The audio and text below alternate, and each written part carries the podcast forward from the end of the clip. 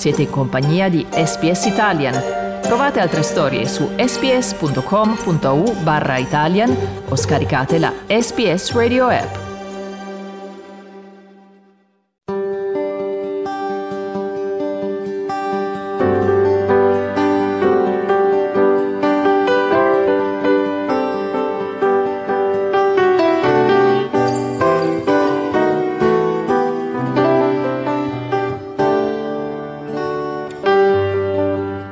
Una vita, una storia.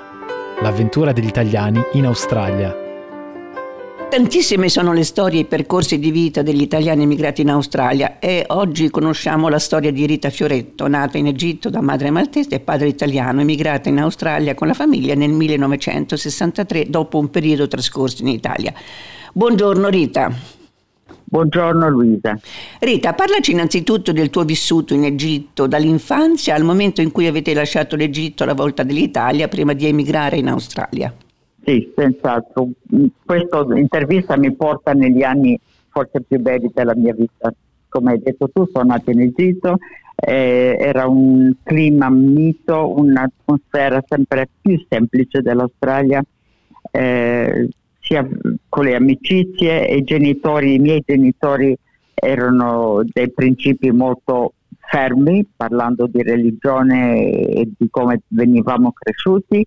Eh, d'abitudine si parlava la lingua del papà a casa, perciò era l'italiano. Nei negozi si parlava d'abitudine in francese o in arabo.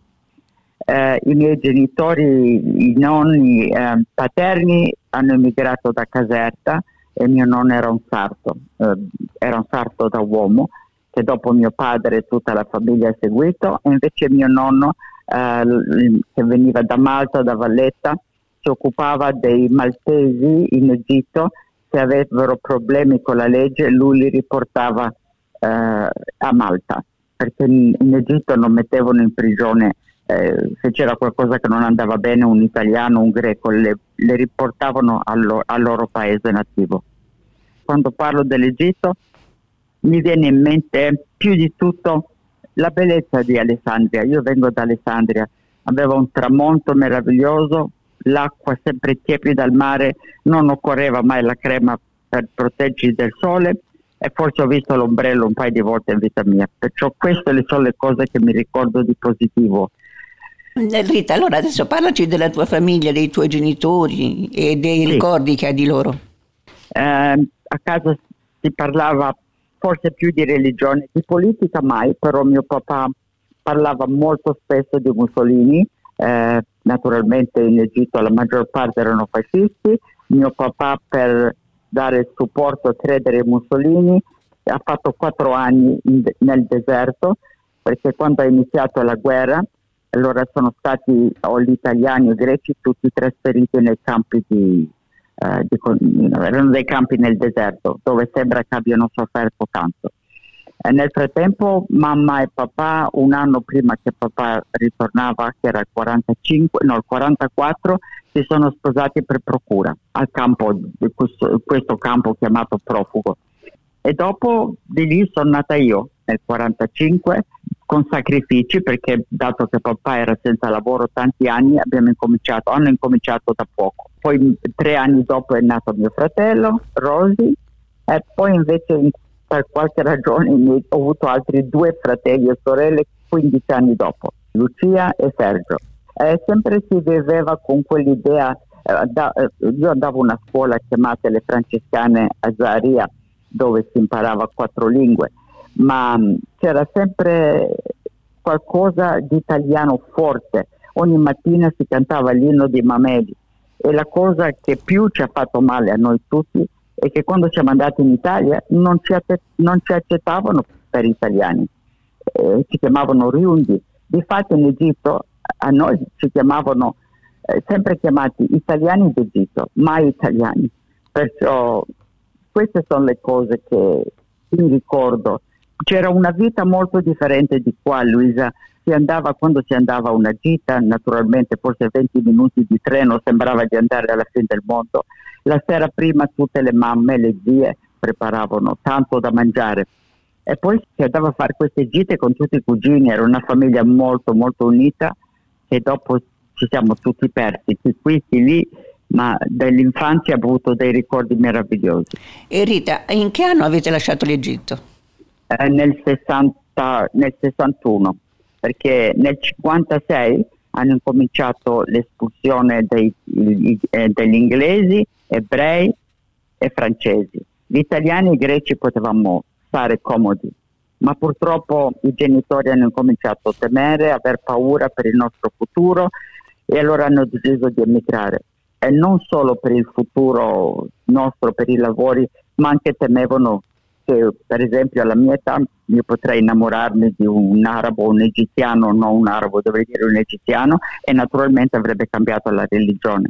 E si diceva in giro che per stare lì adesso bisognava diventare egiziani e cambiare i passaporti. Naturalmente mio papà ha, e mia mamma e tutti quanti non hanno accettato, la maggior parte, e i viaggi mm, emigravano in Argentina o in Australia più di tutto e in Venezuela. E mio papà ha scelto l'Australia perché mamma aveva un fratello che ci ha fatto richiamo. Rita, dove siete andati quando siete andati in Italia e cosa ricordi di quel periodo?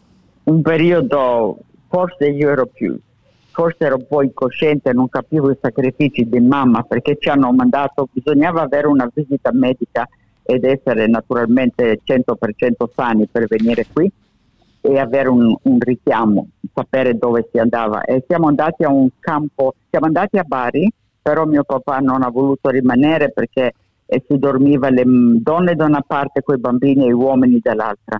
Invece siamo stati eh, chiamati le Fraschette, che era Fro- vicino Frosinone, e siamo stati lì un anno. E lì è stato quando veramente i miei genitori hanno sofferto, specialmente mamma, perché aveva un bambino di un anno, faceva freddo, non eravamo abituati, veramente non sapevamo il tenore di vita. Mi ricordo mamma mi ha mandato a comprare una volta un chilo di parmigiano e il signore mi guardava perché in Egitto così si usava naturalmente in Egitto e poi papà era senza lavoro, non si poteva permettersi un chilo di parmigiano, robe così. E papà da farto ha incominciato a aiutare il giardino lì in fare qualcosa per il giardino che non, naturalmente non sapeva, si faceva male le mani, eravamo veramente divisi. C'era gli italiani d'Egitto da una parte e gli italiani di Tunisi dall'altra parte, della Tunisia. Però loro parlavano più francese che l'italiano. Poi ave- abbiamo avuto la visita medica e siamo venuti in Australia con naturalmente un viaggio di un mese o 30 giorni di nave e siamo arrivati a Sydney. Da dove siete partiti e cosa ricordi di quel viaggio verso un paese a te sconosciuto? Siamo partiti da Napoli e abbiamo fatto questo lungo viaggio che per me poi è stato bello perché la sera c'era musica, si ballava, non mi rendevo conto che quando andavamo su, mio papà furbo, napoletano, diceva ma io vado con Rita sopra, non posso lasciarla sola. E così mamma stava in camera con i bambini e io e papà andavamo a ballare. Comunque voglio dirti una cosa, il, il capitano della nave si è, si è innamorato e mi ha chiesto in sposa, naturalmente non è successo e così siamo arrivati in Australia, dove veramente è stato per me, sulla nave ho bei, bellissimi ricordi, ma in Australia quando sono arrivata per me è stato quasi impossibile accettare che dovevo vivere a Petstow, non c'erano spaghetti, che mio papà spaghettini, non c'era musica italiana, era stato molto triste. Abbiamo vissuto due o tre mesi con i zii e poi mio papà visto che io non riuscivo tutti quanti, ma in generale io ero veramente giù e mi ha portato un giorno, mi ha detto ti porterò un posto che lo chiamano la piccola Italia e mi ha portato al bar sport e lì ho messo il primo disco di Nico Fidenco e ho pensato beh qui ancora ancora si può vivere. Allora abbiamo preso in affitto una casa e ci siamo trasferiti a Leicester. Rita, quanti anni avevi? Avevo quasi 17 anni, quasi 17. Siamo arrivati a giugno, io compievo gli anni in ottobre. E cosa ricordi del tuo primo impatto con l'Australia e come sono stati i primi anni, a parte eh, Petstock che non ti piaceva? L'impatto è stato che mi trovavo in un posto senza amici, che avevo lasciato tutti, tutti i miei amici il modo di vivere completamente differente. Sei, sette di sera qui era tutto morto, invece lì in Egitto eh, con tutto che ero una ragazza, eh, sì, era una vita che sempre andava avanti dietro, la gente andava a mangiare il gelato e invece qui il colpo era tutto morto. E mi ricordo tanto, a me viene sempre in mente, a parte Pezzo, l'atmosfera della nostra famiglia che era cambiata. Mia mamma e mio papà non avevano più quel modo che si, si viveva in Egitto, con quel modo semplice, però con gioia, si viveva con sacrifici anche in Egitto, però c'era gioia nella casa. Invece qui tutto incominciava a sgretolarsi. Vedevo che mamma e papà non andavano più tanto d'accordo. Papà da sarto, che aveva, lavorava per un sarto di donna francese in Egitto, era senza lavoro qui e naturalmente doveva pagare il, tutto il viaggio che abbiamo fatto perché solo il deposito è stato messo. Mamma non ha mai lavorato perché aveva i bambini piccoli e mio papà ha chiesto del lavoro invece di tagliare le stoffe ha detto ai cat ai cat tagliava l'acciaio perciò veniva a casa molto molto giù mio fratello che aveva quella volta 14 anni non voleva più andare a scuola perché lo chiamavano Wog e Diego o Daigo mia sorellina che aveva 5 anni non voleva andare a scuola. Quando gli davano latte stava male chiamavano mia mamma. Così Luisa in quel periodo io non mi sono più sentita una ragazzina come avrei dovuto e mi sono sentita quasi una mamma per quei bambini e aiutare mia mamma a cercare un lavoro che invece di andare a studiare, che io avevo sempre la voglia di andare avanti, trovare un lavoretto per poterli aiutare anche con i soldi, perché mamma e papà non ce la facevano. Questi sono i primi anni che, che mi ricordo, con tutto che mamma era maltese di origine britannica, ma quando siamo arrivati qui mamma non riusciva a comunicare in inglese nei negozi, allora in un certo senso ero io quella che cercavo di dare supporto alla famiglia. Hai nostalgia del passato? Forse, sì, forse, forse nostalgia, forse più di tutto perché io pensavo sempre che un giorno andrò in Italia vivrò là, che quello era il mio sogno dell'Italia però capisco perché i miei genitori hanno dovuto venire in Australia, in Italia non, non prendevano, a mio papà ha cercato di fare il sarto, sarto ma non volevano pagare, c'era dei pagare dei contributi, comunque non, non abbiamo potuto stare in Italia e siamo venuti qui. La nostalgia più, il, il tipo di vita era più semplice, non c'era quello che ho visto qui o vedo che la gente compra le case, poi se gli c'è le, le rate da pagare, invece lì si era in affitto,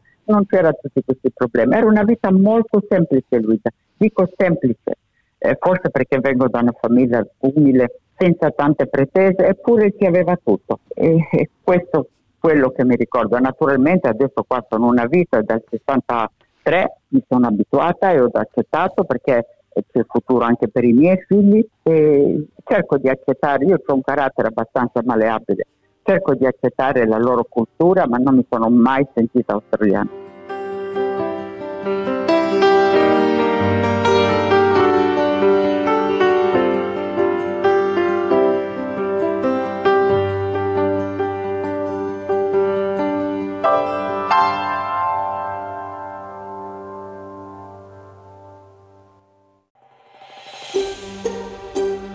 Cliccate mi piace, condividete, commentate, seguite SPS Italian su Facebook.